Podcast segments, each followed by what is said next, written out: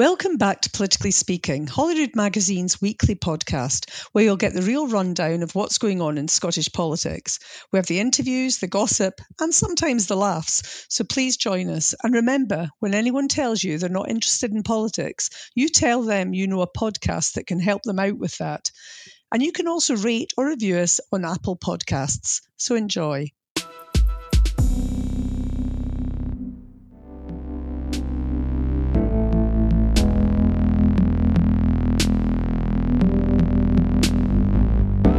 And welcome to Politically Speaking, Holyrood Magazine's weekly look at the world of Scottish politics. I'm Chris Marshall, Deputy Editor of Holyrood, and on this edition of the podcast, we'll bring you an interview with former Health Secretary Jeane Freeman.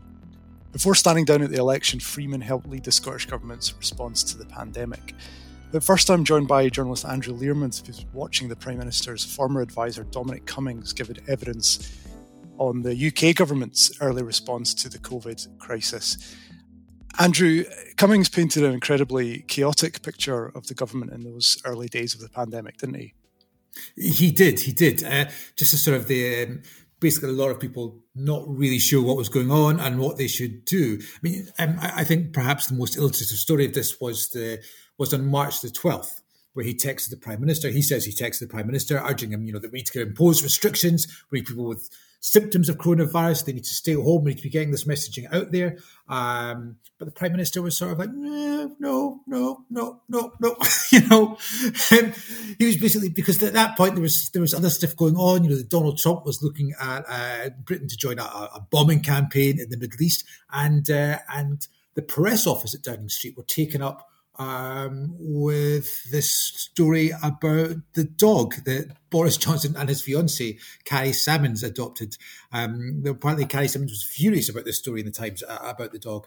So, you know, there was kind of this thing where there's this looming crisis coming, but people were like, half the building was focused on a bombing campaign in Iraq, and the other half was, uh, you know, going, um, the words he put was crackers about uh, a story about a dog being neglected and and you know them being forced to, to, to deal with that.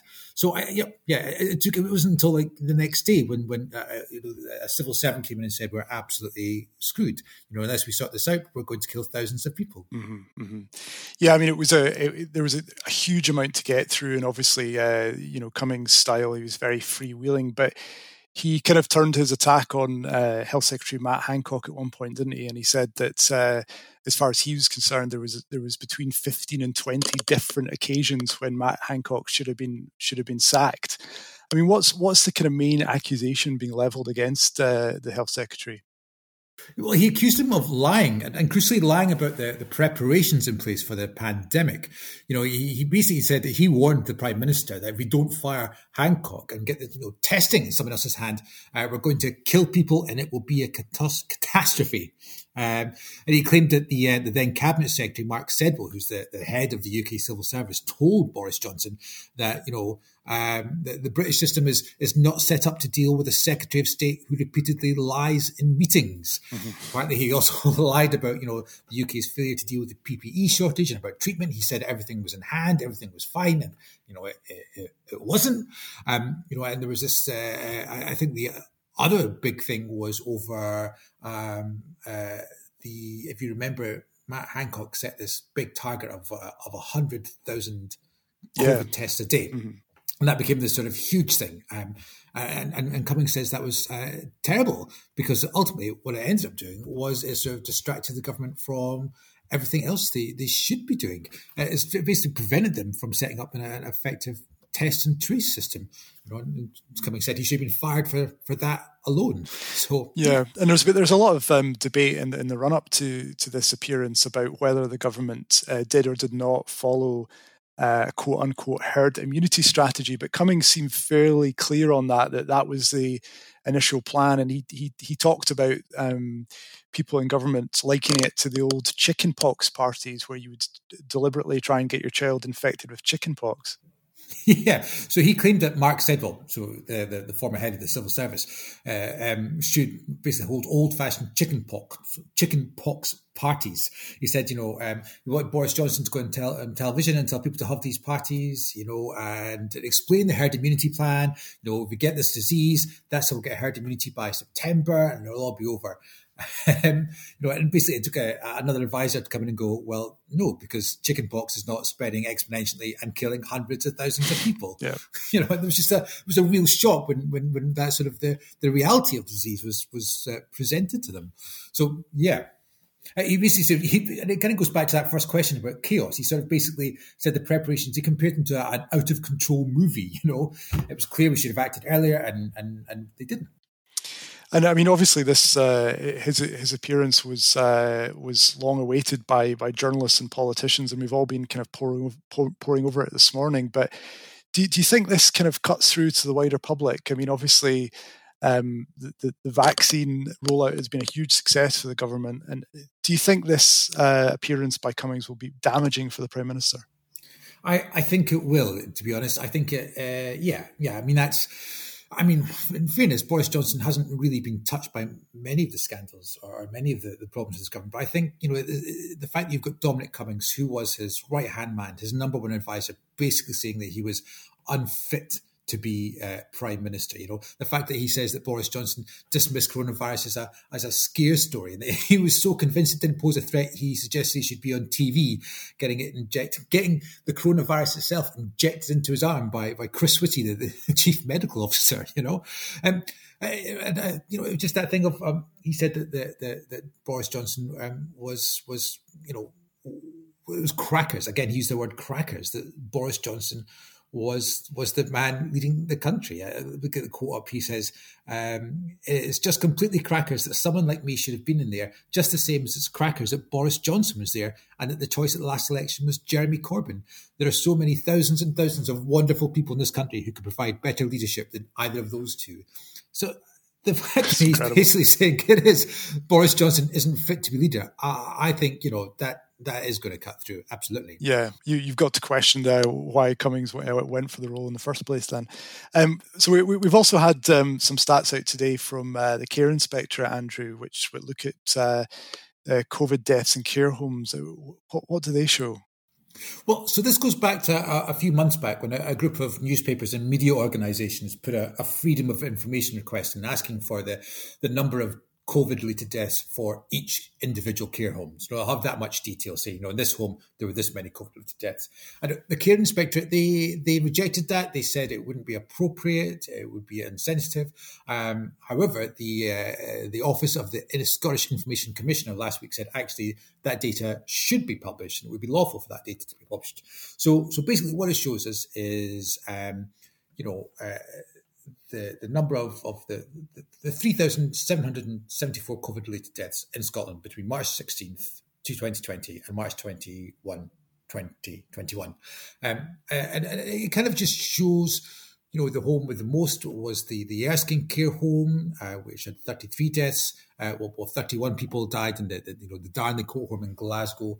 Um, and, and and what it kind of shows us is is basically that um, you know, there's a relationship between a high number of deaths related to the, the coronavirus and, you know, the, the, the, geographical location of, of that home and the size of that home. Um, but uh, it's it's just I think it's going to provide a lot more detail for people who have relatives or people who may have lost one in care homes. They'll be able to sort of perhaps get a better understanding of of of the true scale of the virus uh, in in that care home. Yeah. So yeah, I know. I mean, there's there's there's uh, there's now going to be uh, well, we know there's going to be a, a, at least a UK public inquiry, but potentially also uh, a Scotland specific public inquiry into the pandemic, and it's likely that um, the decision to send people from hospitals to, to care homes will, will, will form a major strand of that inquiry, isn't it? Oh, absolutely. Yeah, definitely. Definitely. I think, especially considering that we've had the First Minister and Jeane Freeman, the, uh, the, the previous health secretary, who, who Mandy's speaking to on the podcast, you know, talking about that uh, and apologising for that pretty much. Uh, yeah, definitely. So I think we had um, what 3,061 untested hospital patients uh, in Scotland were discharged to care homes between March the 1st uh, and May 31st, 2020. You know, 110 of those patients had tested positive for COVID and were then charged discharged to care homes without first getting a negative test. So yeah, I think there are there are definitely questions over why that strategy was pursued, and you know, uh, yeah, it's going to be, yeah, yeah. definitely, definitely something that's that needs looked into. Yeah. Okay. All right. Thanks, Andrew. And uh, as Andrew mentioned, now we have that interview between uh, editor Mandy Rhodes and former Health Secretary Jeane Freeman.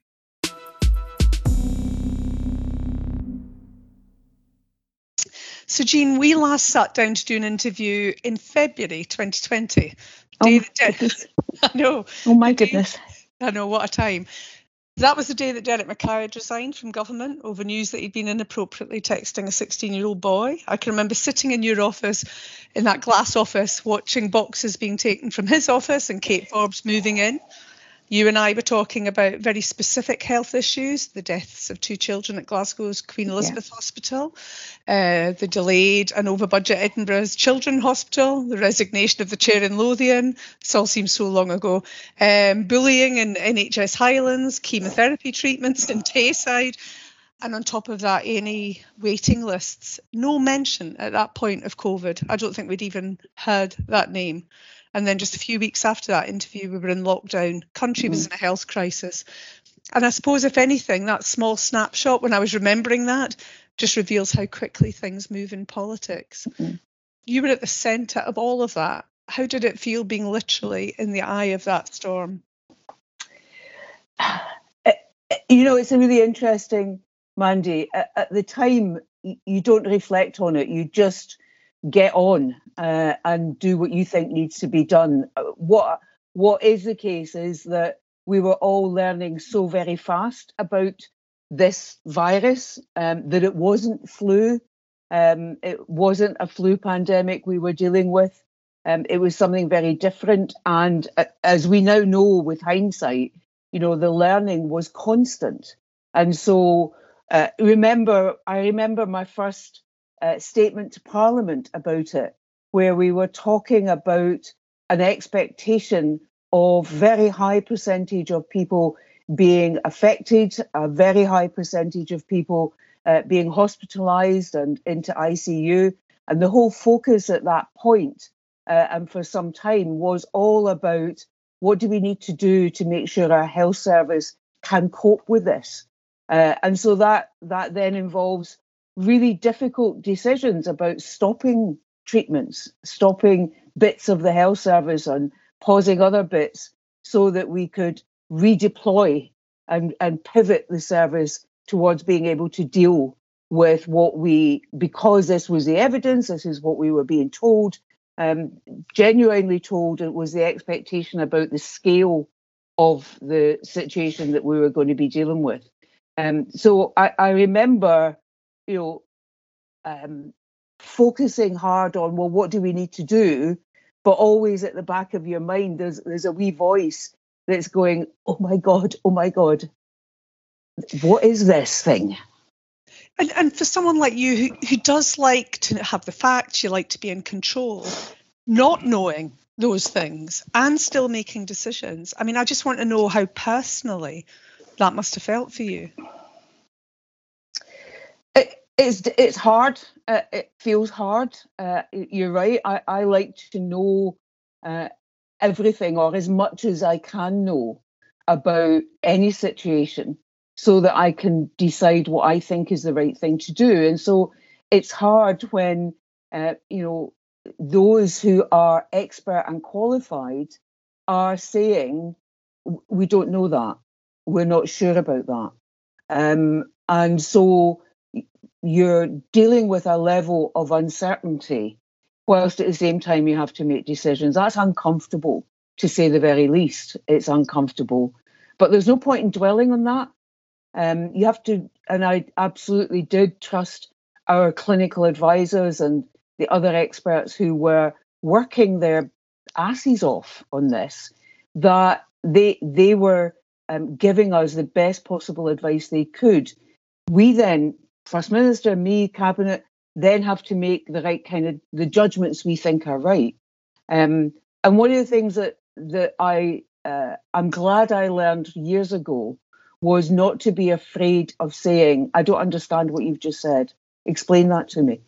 Um, and that was really important. That's especially important when you're talking about epidemiology and uh, and all of that. You know, I'm not a clinician, and so understanding as best I could what they were saying in language I could understand was important for me, but also important, I think, so that I could then communicate that to others like me who are not clinicians, other politicians and, and others as well. And then, of course, there's all the other work that's going on in our health service. Our health service, I know everybody says this, but genuinely, utterly fantastic in how, you know, give give them a, a common purpose and a direction, and they just move heaven and earth to be there, to make sure that you know we we ha- had the uh, we could expand intensive care, that we could quickly upskill some staff, like theatre staff, so that they could work in ICU. Um, they had a lot of the skills, they just needed a bit more, making sure that happened across the country, repurposing uh, equipment to cover us for ICU uh, kit whilst the orders were coming in, and then reaching out across government so that someone like Ivan McKee was hugely helpful in trying to make sure that the orders that we already had in place in a, a highly competitive global market for PPE, for example, were coming in and that we could make that happen. So it, it was really, really long hours and constant decision making, always hoping that you were using the best advice that you could get and that you were being clear and rational in what you were doing, but really conscious that you know you're always conscious i think as the health secretary that people's lives here are what's important. And some of what i dealt with before the pandemic the, the mesh crisis uh, some of what you've talked about about both uh, queen queen elizabeth and the bullying you're very conscious that your job is about people and people at their most vulnerable whether they're staff feeling that they've been bullied or parents of, of children who are really sick or have died, but it's it, it increased tenfold, a hundredfold during that time. I mean, obviously, Jean, you're describing an evolving situation and looking um, for the advice, the best advice. But you know, experts themselves are, were dealing with something very, very yeah. new. At what point? Which point do you think you went in that those weeks in March, really from a, a situation of thinking, right, this is going to be a bad outbreak of flu to fuck. Uh, really, really quickly, actually, and, and we went there. We went there, um, I think, by the end of February. Right. Um, you know, December 2019, we we were. what is this thing in China? What is, and of course, we, like everyone else, are, are looking at what's happening in Italy and our uh, our clinical advisors and others are are because of the nature of what they do. One of the things I think we all forget is the the global community that is clinicians and academics. You know, we mustn't forget people like um, Stephen Reicher, a behavioural um, expert, and and others. You know, Tom Evans uh, from Glasgow Uni, uh, Andrew Morris, all of those people. So so they're in touch with their colleagues uh, globally and they're feeding information into their thinking and, and into us. One of the things I think we were really fortunate in is that, that in our uh, in Catherine Calderwood, uh, in Jason and Gregor uh, Smith now, uh, we have really good communicators and people who are perfectly willing to say, this is what we know, this is what we're not sure about, but our feeling is, and we're doing X to try and confirm that one way or the other. Um, so, so we were f- really, I was really fortunate in that group of people, um, and then their willingness to work together and and find out as much as they could, and and then apply their knowledge and their skill to to understanding that in order to then give me the information they, they wanted to give me, they needed to give me. I mean, you've mentioned two names. I mean, you've created a monster, obviously, out of Jason Leitch, now become this personality. But the revelations when uh, Catherine Calderwood had broken the rules, that must have been a real low point. Yeah, it was. It, it was a, a low point in in a, in a number of different ways. You know, I I have huge admiration for Catherine, uh, and she was great to work with, um, both in her knowledge and experience, but also just as a as a, a fellow human being, another woman. She she was uh, enjoyable to work with, even in the most serious of times. Um, what what had to happen and the, the position she had to take was really clear. Uh, but that's tough because there was also a bit of me thinking, I don't want to lose you. You you you have come through some of the early parts of this. And of course I'd worked with Catherine before on MESH in particular, on the women's health plan. So we, on forensic medical services, I knew the quality of the work that, that she had delivered. So there's a there's a, a, a part of me not wanting her to go, but knowing that she has to, because public trust and the the notion that there aren't separate rules uh, for some compared to everybody else was so important, and she knew that, but it, it was still a, a low point from from that perspective. I knew that we had because it was a team, you know that that we weren't. Catherine wasn't going to resign, and there was nobody. There was a team there, and uh, Gregor had done a lot of work, being very involved in in attending and observing SAGE meetings, for example, and so on. So I knew that we weren't we weren't suddenly going to be bereft of expert advice and knowledge, but it, it was hard. And the other thing I'd say about Catherine, I was full of admiration uh, for her for standing up in that briefing uh, on on the day that she did and apologising um, without hesitation. Um, so you know that was a tough thing to do, and too many don't do that. I mean, there was a delay, Jean, and when you think of the criticism, and we'll talk about Dominic Cummings in a minute anyway, but there was so much criticism, clearly and rightly, of Dominic Cummings for breaking the rules. Shouldn't Catherine really just have gone as soon as the news broke that she'd broken the rules? Well, well, she she kind of did. You know, it wasn't like weeks and weeks. Uh, from memory, the news broke. She did the briefing with me and the first minister on the Sunday, and on the Monday she'd resigned. Yeah, uh, you know, so we're we're not talking uh, about huge delay here, and that contrasts starkly with Dominic Cummings. Uh, this was a, a, a highly skilled professional woman who had given so much, who has integrity, and that I think counts for a very great deal and those words might not apply to Dominic Cummings. So, I mean, he's giving evidence as we're speaking at the moment. Um, mm he's already said a number of things, including that he's not the, the brightest of people and that he shouldn't have had the position he had, which begs the question, why did he? okay. Okay. Um, but he's also said um, that when people needed us most, the government failed. Would that apply to Scotland, given that we followed pretty well the same trajectory? I, I don't think that would be I would be that would be a fair characterization of the government in Scotland. Uh, and I know people listening to this will think, well, she would say that, wouldn't she? She was up until about 10 days ago a part of it. I, but I don't think it is fair. That's not to say that that we didn't, with hindsight, certainly know that we made some mistakes. Uh, and actually, you know, from the outset, recognizing without fully comprehending the scale of what we were dealing with, we said we're not going to get all of this right, you know, because there's it's too big and we we've never done it before, and inevitably we're we're going to get some things wrong. Um, and I think we've been really frank about that, and will be really frank. Uh, continue that as uh, the days carry on with the first minister and the new health secretary, and as the public inquiry um, is set up and takes place.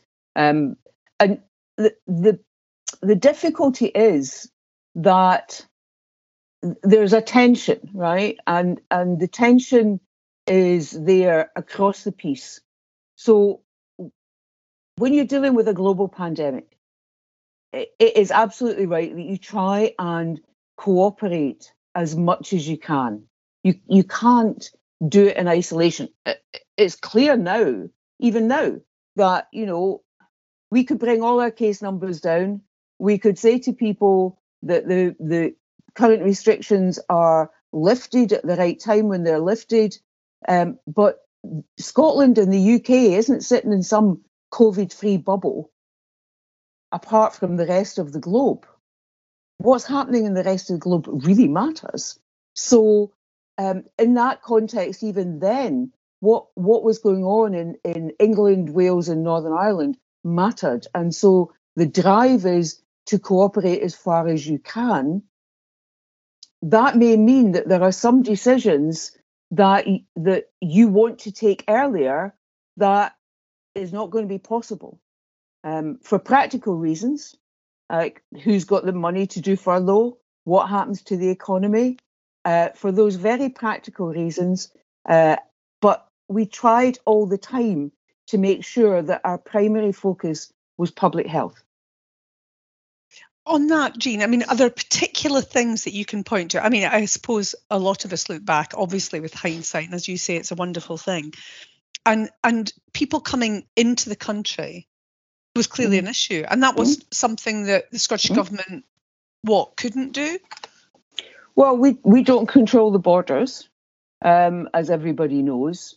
And uh, I remember a discussion at UK level where they were talking about um, what what they would uh, require of uh, passengers coming in from certain countries. You remember, and so that was a passenger locator form and all the things that had to happen uh, before you got off the plane and so on. And I remember saying, but you, but we're missing the fact that people travel via hubs. So they don't come from uh, China, for example, uh, always direct. They come via other hubs. So what are we doing about uh, incoming flights from those hub areas, be it Amsterdam, be it France, whatever it might be, um, and that being dismissed um, because there was a, a, a reluctance. I understand the reluctance, don't agree with it, but there was a reluctance to uh, impose restrictions wider than was considered absolutely necessary. Um, and so, you know, we, we can't do that because uh, uh, it's a it's a factual point.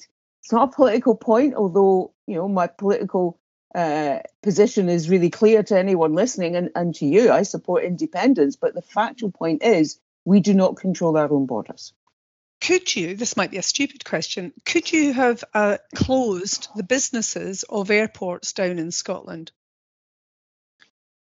You mean close the airport? Just close the airport.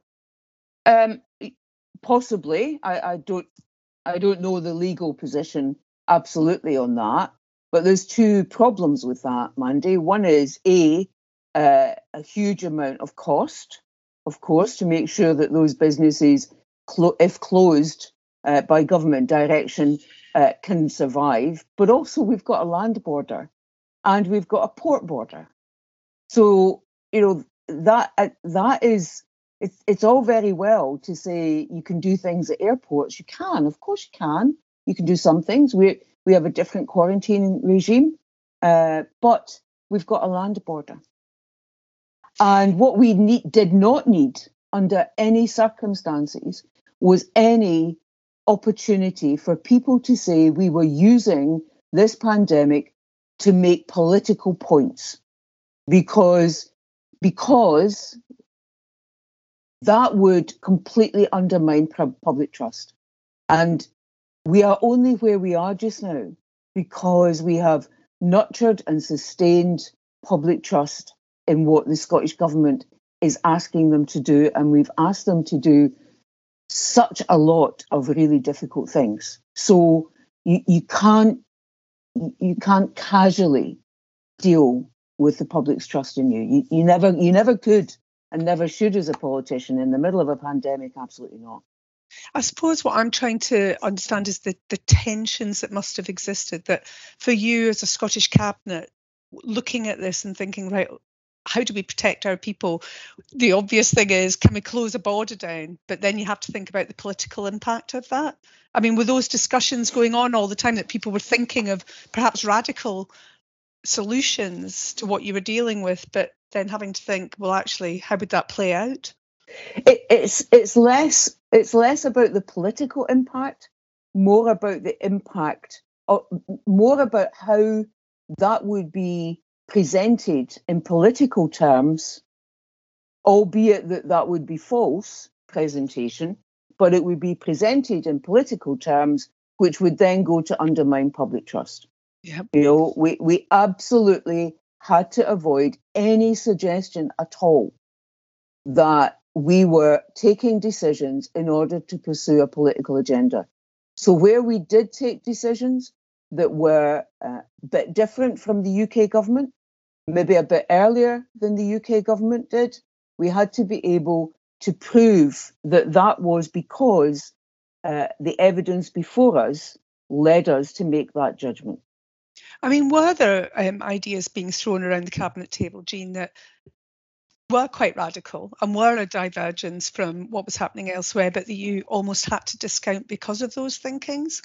So there was lots of there were there were lots of um, ideas and propositions uh, constantly, not just about something like that, but also about you know um, what exactly do we have to do to get the health service ready? You know, where do we draw the line at the healthcare that we stop or pause? How do we, for example, a- another um, area that that was remarkable in the speed with which it was done is create a, a safe, um, COVID safe pathway so that GPs can continue to, to function for those who don't have COVID. So the community COVID pathway and the assessment centres and the hubs and all of that set up and staffed in three weeks. Yeah. You know, there, there's bits of, of what was achieved that that is hugely to the credit of those who did it, not me, but those who did it, that we shouldn't miss. So there was lots of propositions and concerns and the constant balance and tension between, you know, you're very familiar and your listeners will be too with, you know, what's talked about as the four harms assessment. Um, and that was that that was a, a constant exercise assessing that and making hard decisions that we would have to accept a level of economic harm because of public health um, demand trumped it, if you like. And therefore, how do we mitigate economic harm within the the limited resources and powers that you have? I suppose actually on that, I was thinking about the um, Eat Out to Help Out scheme, and Mm. Mean, you know, on a personal level, I just thought, I, and I'm in no way medically qualified, but I just thought that was madness, Mm. and you Mm. know the consequences. I guess we saw, but I also think had Nicola said actually Scotland doesn't want to take part in this because it's madness, she would have been completely um, criticised. Mm. Mm. And I Yeah. suppose those are the difficulties you wrestle with. Yeah, it, that's ex- that's exactly right. Because at, at the time, you know, because the, the other perspective coming into it is, of course, those businesses who believed that they would be helped by that scheme, uh, as well as individuals who who wanted to make use of it. So you're absolutely right. Those t- tensions are constant and will continue to be constant, actually, as we work our way through this. So you'll have seen, as I have, Dominic Cummings has just put out all these various tweets over the last day or so. Um, but one of the stark ones was a whiteboard with all kind of mad scribbling, strategizing of what they might do. And the words, who do we save, as a question mark is really visible. Is that a question that you had to wrestle with around the cabinet table? Not not at all in the sense of what do we need to do to try and minimize the harm of COVID on those who have it. How can we minimize the number of people who acquire the infection and what do we have to do to minimize and save as many lives as possible of those who do have it? Of course, we knew, I knew, um, the First Minister knew, she was a health secretary, she she knew absolutely, as did I, that some of what we were doing in order to achieve that objective would cause health harm. in other areas. Of course, we knew that. One of the hardest decisions was pausing the screening program. You know, we, we're really proud of our cancer screening programs. We know the capacity and we put a lot of time and effort and money into it because it can help save lives. And and that's you know what do you do there? Are we going to save the lives of people who've got coronavirus at the cost potentially of delaying cancer screening, which in itself carries a cost, or not? That's you know that's one of those things that pops up in Radio Four as an ethical dilemma. It absolutely is an ethical dilemma. You'll be on moral maze soon, I think. but, I mean, on that, I mean, you're basically all the time in all of this having to think what is the least worst decision. Yeah, yeah, yeah, yeah. And remember too that um, we didn't anticipate because the evidence didn't point in this direction that it would last this long. Yeah. You know, where, where we got to last summer was we had reduced case numbers so significantly um, that, you know, we thought we were then going to move into a situation of how do we now ease things back and so on. And that that wasn't the case. Um, now we're in a different place now because we have vaccination, and that is uh, that alters the picture and the situation significantly. It's not a magic bullet, but it does alter it significantly the more we, we do those vaccinations. But, you know, in, in May, a year ago, we did not think, oh, a year from now, we'll still be doing this. Yeah.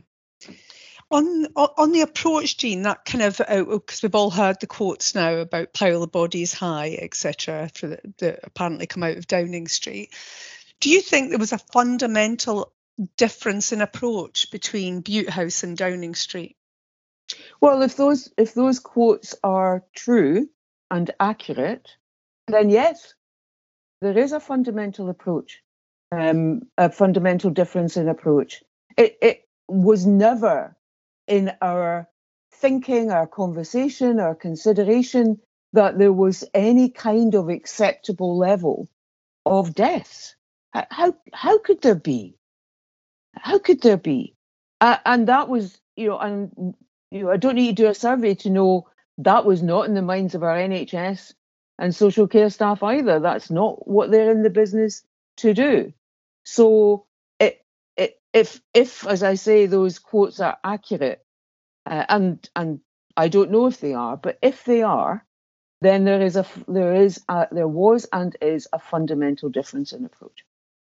I mean, at the end of the day, there were thousands of deaths, obviously, and I, I suppose that's the difficulty in this. You're you're dealing with a health crisis where you know there are going to be deaths. Mm-hmm.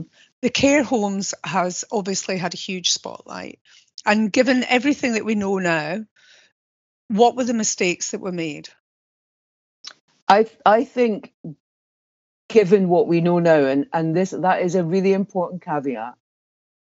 Uh, given what we know now, we would have uh, wanted to introduce testing for uh, people leaving hospital before they went to a care home or home for that matter uh, quicker than we did.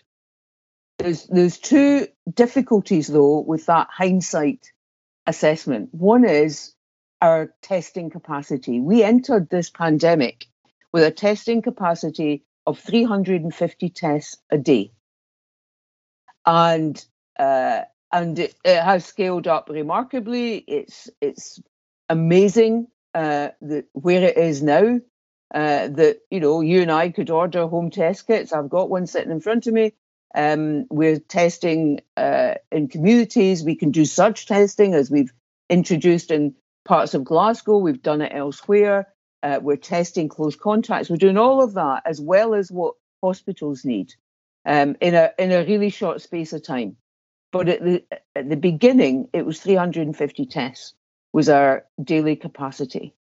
So we didn't really have the capacity to do it, and we believed that the guidance that, that was there, the, the mitigation that was there about isolation, infection prevention and control would mean that you could, in a care, in a care home setting, protect other residents for the the clinically advised period of 14 days from someone. Now, that wasn't enough. And we know that now, that it wasn't enough. But equally, at the other side of it was, and you know, you can go back and look at the records. The the preparation of the health service wasn't just about what what healthcare do we pause or stop. It was also how do we create space in our hospitals, and the way uh, that that that produced itself was partly by reducing other procedures that hospitals do, but also by trying to tackle faster the problem that had bedeviled us for some time, which is people who remain in hospital when clinically they don't need to be there anymore. And we know, um, we absolutely know that particularly for elderly and frail people, that additional stay is damaging to their health. Um, their cognitive and physical functioning is much reduced the longer they stay past when they need to. And hospitals, we, we believed, were going to have a lot of COVID infection in them. So there's a double danger in those folks staying in hospital beyond when they needed to, a double danger. So the the logic was, well, we need to find a way to discharge them as quickly as we can if the, it's clinically safe to do so, and how do we mitigate against that infection then spreading in a care home? And we believed that all the things we put in place would let us do that. Hindsight, no. One one thing we should have done was test, but I mean, we the, didn't have the capacity. So the way it's portrayed, obviously, by opposition is that you almost meaningfully and willfully discharged vulnerable old people into care homes to a death sentence. How does that feel when that's portrayed like that? It it it hurts. I don't think there's any other way of describing it. It hurts at a personal level that anyone would think that I would do such a thing. Um, and it it makes me angry because it it's it makes me angry because it's not fair. It makes me angry because it is a willful rewriting of a history that they were part of. You know, I remember the questions from opposition parties about, you know, what are you doing about delayed discharge? And and you know, you need to sort that out. You've been rubbish at it so far. You need to get it sorted. Um, and how many, you know, how quickly will you do it? And and there is an unwillingness. And I, I kind of, there's a bit of me gets it. I just think politicians need to step up a bit in these circumstances. I get, I get what it is to be in opposition. I get what it is to criticise government and imply that you would have done it better. But actually, the factual record indicates that what the decisions I was taking at that point were decisions that were not being criticised by opposition parties, and and now they take a different view. Uh, that is that is for them to um, reconcile with themselves. But I I it makes me angry because it's not fair and it's unjust and it hurts pers- at a personal level, it hurts. Oh, I'm going to come back to that in a minute. I was just, I mean, the obvious thing clearly, and I know we keep talking again about hindsight, but and the capacity for testing. But I guess if it had been a perfect world, you would is the answer that you would have tested everybody as they left hospital. Yes, you you would have um, you would have made sure. So some people would have got a test because they were there and they had COVID, and um, they would be uh, being treated for that, and then they would have been tested to, to confirm that they were negative. Um, so some would have been treated because that was the basis on which they were in hospital in the first place. Uh, others who were there for other reasons, yes, ideally, as we do now, as we do now, Um, you know, the fact that we introduced that policy and uh, made it really clear is an indicator that that is that is ideally what you would do. Um, but that that is not the situation we had at the outset. And also on responsibility. I mean, care homes, um, I felt at some points were almost abdicating their own responsibility for running their own businesses, if mm. you like, mm. waiting to be told what to do. I mean, how hard was that sometimes listening to that when you were thinking, well, wait a minute, shouldn't you take some responsibility for looking after your own residents? So so there is a there's a there's another tension there um, which I know you're well aware of, and it, and it partly um, partly underlines the the commitment to a national care service, however, however that plays out, and that is a, a recognition that in the social care sector we need national standards. At the very least, we need national standards. We need better inspection. We need care home staff to be better recognised and valued in all sorts of different ways, not least their pay. Um, but the but none of that was the case. Um, the the NHS, you know, very early in March, I placed the I used the powers that I had to place the NHS on an emergency footing, uh, on which it remains. Um, that may change, um, but and that the reason for that was because that allowed a degree of central direction so that um, the whole of the health service pointed in the one direction. Uh, obviously, the decisions that are made are, are taken not you know exclusively in St Andrew's House with diktat. You know, there's lots of conversations with health board chief execs and senior medical directors and so on and so on, um, as people would expect the care service is not like that. The care service is a mixed model of care. Um, and so the, the working relationship that uh, I had and uh, and was really fortunate to have uh, with COSLA, with Stuart Currie, uh, the counsellor and the lead for social care in COSLA, uh, was really important to try and get as close to a common approach as we could um, and then, of course, a working relationship with Scottish Care and with CCPS. Uh, but you're dealing with a, a, a, mixed model of care. You can't direct and instruct because uh, it doesn't work like that. So y- you need to try and take people with you. And so there is sometimes, of course, there is uh, a great irony in uh, some parts of the care sector um, saying or in, in terms, well, we didn't do that because the government didn't tell us to do that. And then also saying in terms, we, yeah, we know that's what the government have said we should do, but we're not doing it. Yeah, uh, it, it's frustrating uh, and annoying at times, but being frustrated and annoyed doesn't fix it. So you have to. So that's why I had lots of individual conversations with care home providers collective conversations with individual providers.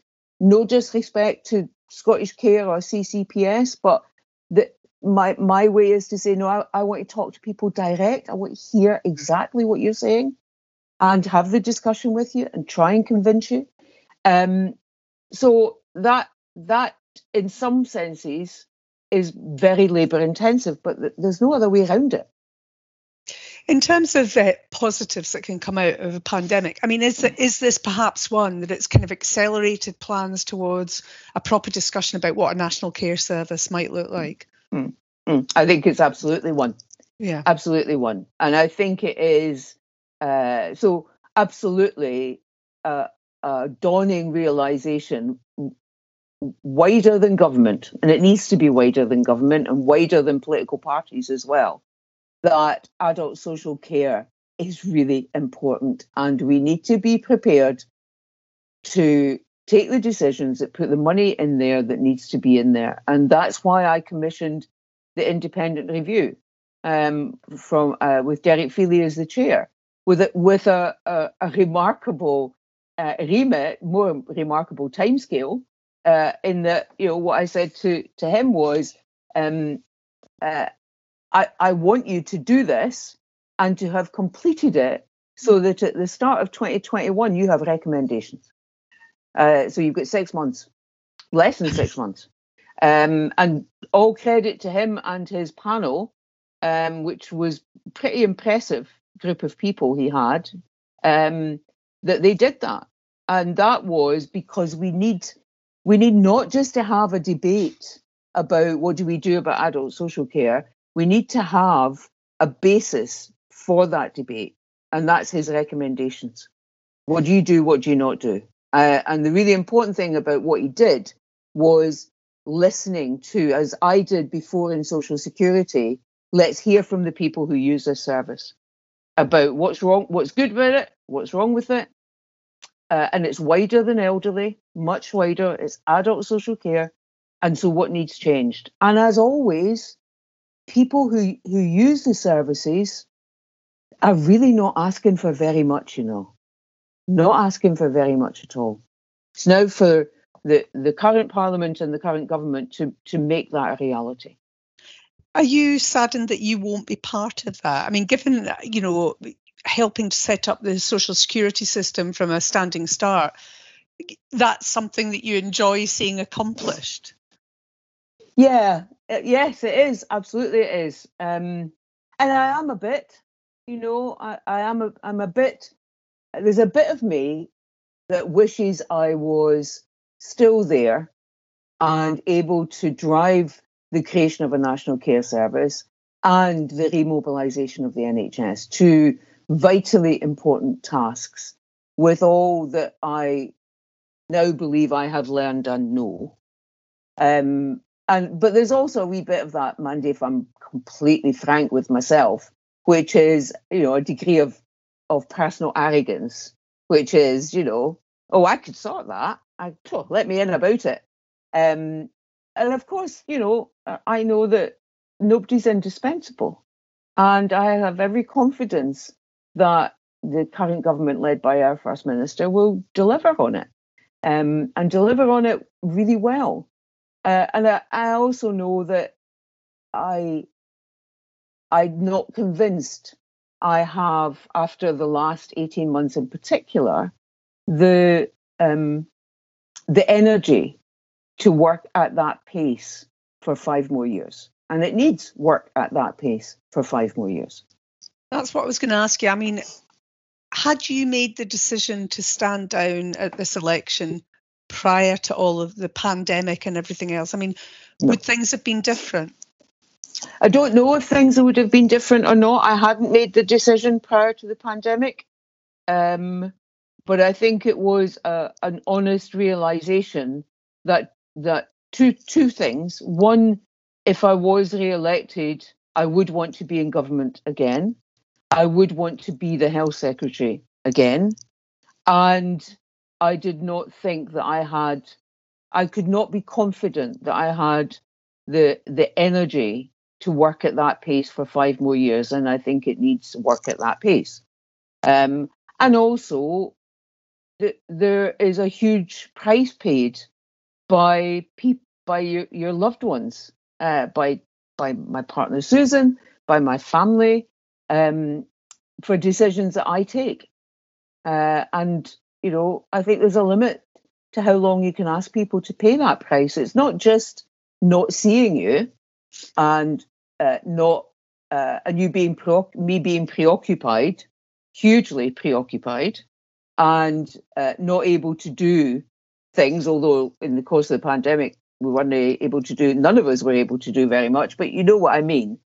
But it's also seeing you being publicly criticized. And that's tough. You know, that, that's really tough if you uh, can't jump onto social media and say, you know, that's my auntie, that's my pal, that's my partner, that's not fair. That's tough. You once said to me that one of the frustrations about being health secretary is that opposition are always looking for your scalp. They're always mm. asking you mm. to resign. Mm. Have there been times over the last 18 months where you've actually wanted to resign? No, there's never been a time when I've wanted to resign. There was there was a, a, a point uh, when I seriously considered whether or not it would be better if I resigned because we wouldn't be completely distracted by the calls for my resignation. And uh, I, and, and the, the really fantastic thing is that senior political colleagues who've probably been in the same place um, without me having to say anything knew that and were the ones who said, don't, don't. It's not fair, it's wrong. We need you to keep going, just keep going. Uh, so and you don't think you just needed a wee holiday and then you'd be to, back, to get back into government? No, I don't think I needed a wee holiday and then. I, no, I don't think so. I don't think so. There's so much to do. I mean, I know, uh, I I know really well how much there is to do, um, and it is all positive, progressive work, but it it it needs it needs driven and it needs a lot of energy and pace behind it, whilst at the same time you're taking account of the fact that we have a cohort of NHS and social care staff who are knackered, physically and emotionally knackered.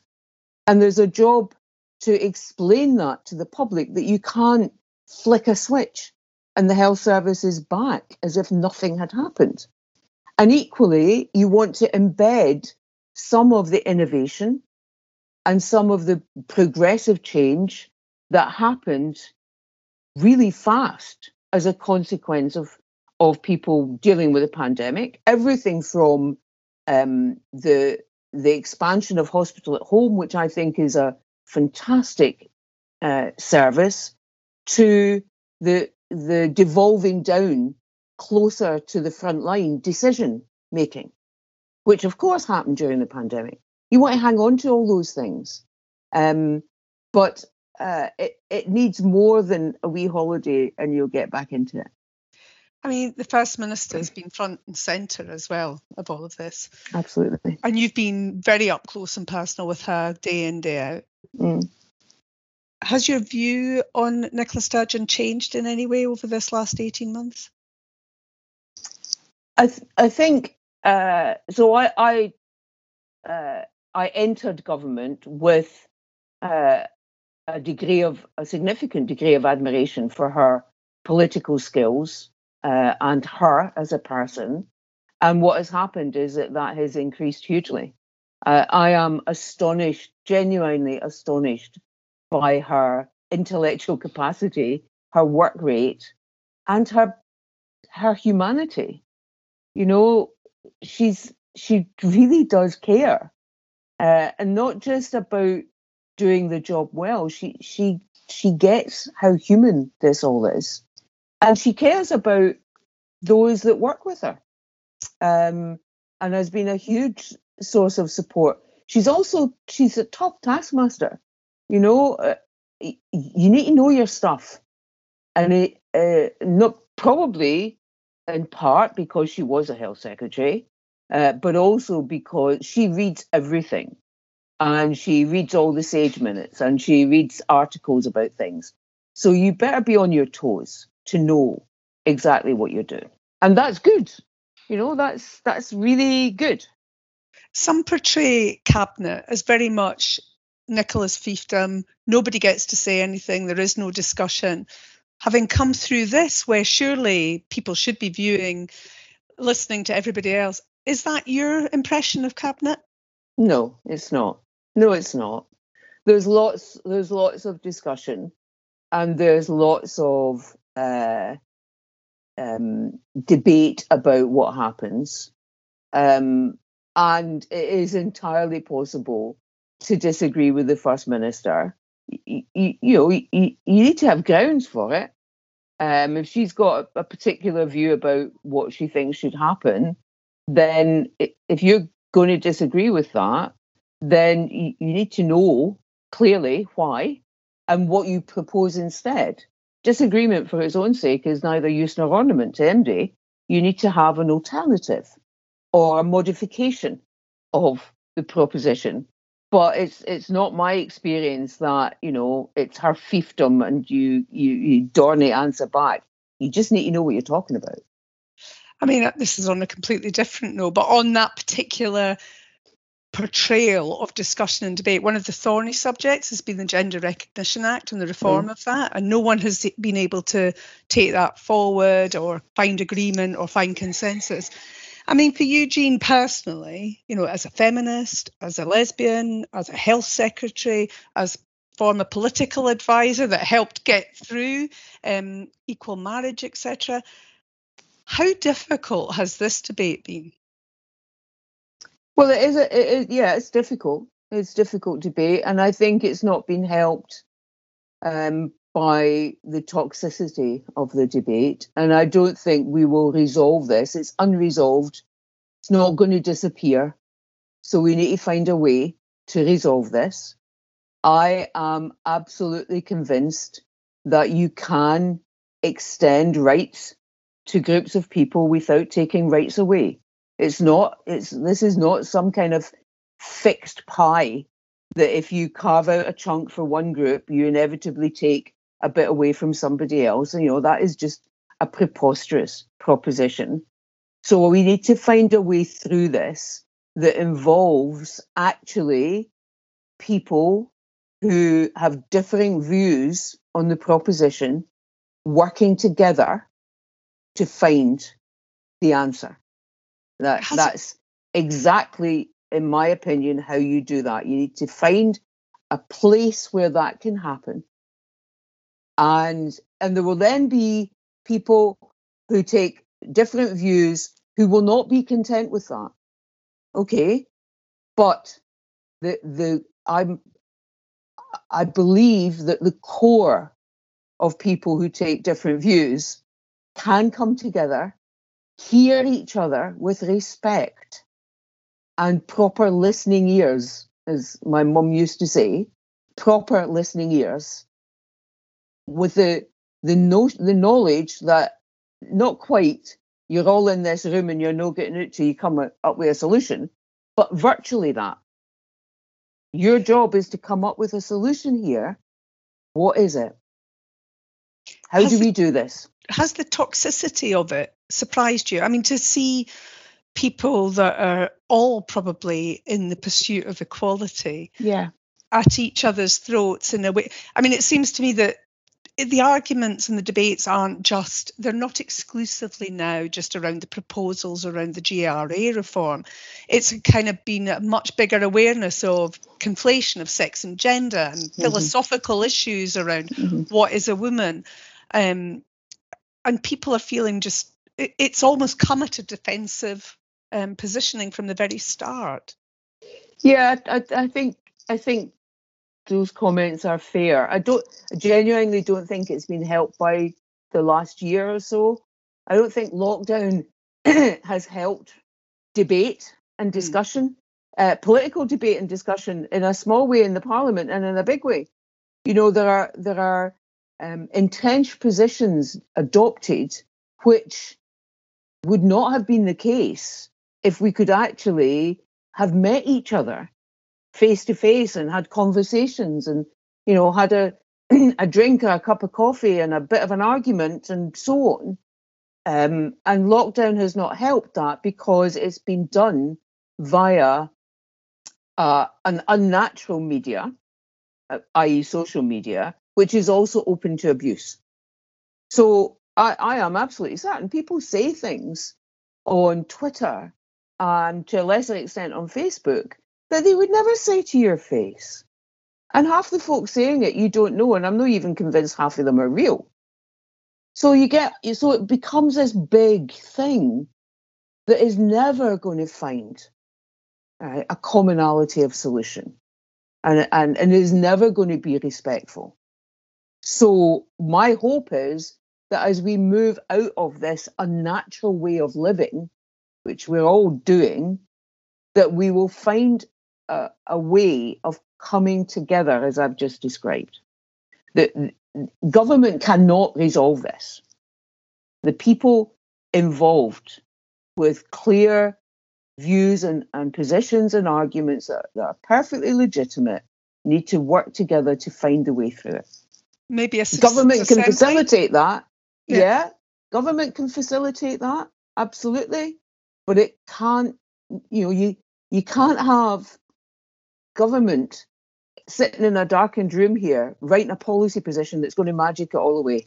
That won't work. Way past. I don't think that's a good thing to do anyway on something like this. But we're way past that now. People need. We need to. People need to come together and go through all those stages.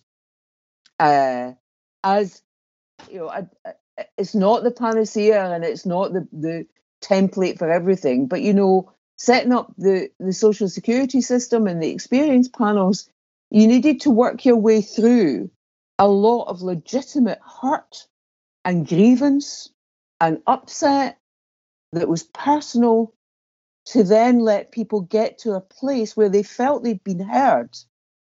And then they, by God, they put their minds together to find solutions. Hey, Jeane, do you know anybody with the kind of experience that might be able to convene a citizens' assembly around GRA reform? I'm sure there are lots of people. I like your solution anyway. I think getting a bottle of wine and everybody. I'm not sure it's a great headline though for a former health secretary. Not particularly, Mandy. No. um, and I guess just finally, I mean, Nicola, when I, I interviewed her, probably actually this time last year in the run up to her 50th birthday, um, she talked about how the pandemic will undoubtedly had changed her, had already changed her. Mm. How's it changed you? Mm. Mm. I think, I think, and I, the caveat of this is that I think there's much more for me to reflect on. Um, but I think it has, um, in some ways, made my emotions much closer to the surface and, and made me less afraid of those. It has um, it has made me much more conscious of both what I know and what I don't know. And it's also, I think, um, I, I make so. So I have always been somebody who um, reaches decisions quickly, um, and uh, I think it has given me an insight that there are always a couple more questions to ask before you decide. You might you might broadly know what you're going to decide. Let's do a couple more checking questions just to be sure. Um, I actually think five years in Holyrood has done that for me, uh, to be honest. Um, but the pandemic, absolutely. Um, and I think it, it's also made me much more conscious of the the depth and breadth of importance of mental health and good mental health um, and and uh, understanding that, that that truly does affect us all has it made you more aware of your own mortality when we've all had to think about death if you like Yeah, yeah, to an extent it has. I'm laughing because uh, one of the uh, first books I read, uh, after, so I have a huge pile of books at my bedside table that I've not read. Um, and one of the first ones I read was Richard Holloway's Waiting for the Last Bus, uh, which Susan found quite distressing, actually. But she was a bit anxious about, you know, having stopped being the health secretary, being 67, and now she's reading a book about getting ready to die. Um, I've always had a thing that we are, and actually, it was again when I was a first minister, and uh, funeral benefits and funeral payments was part of was a, a growing recognition that we are so reluctant to talk about. There's one thing that we all know is inevitable and will happen to every single one of us. Um, and and I'm I I still shy. I still take my thinking so far and then go right i'm not thinking about that anymore um, and that's partly i suppose like lots of people there's a bit of me thinks uh, well i'm still 30 and i don't like the idea that you know with a fair wind, I could have 20 more years. Well, that's not long enough. I'm sorry, that's not long enough. Um, so there is always a, a bit of me that shies away, stops at a certain point, but it certainly has made me. It's probably a combination of the pandemic and of the fact of being 67 that you know I am much more conscious of my own mortality and therefore more conscious. I'm not promising I'll do it well of the importance of maxing out your time. And that includes being more willing to understand and be kind when people dis- when people take views you don't agree with.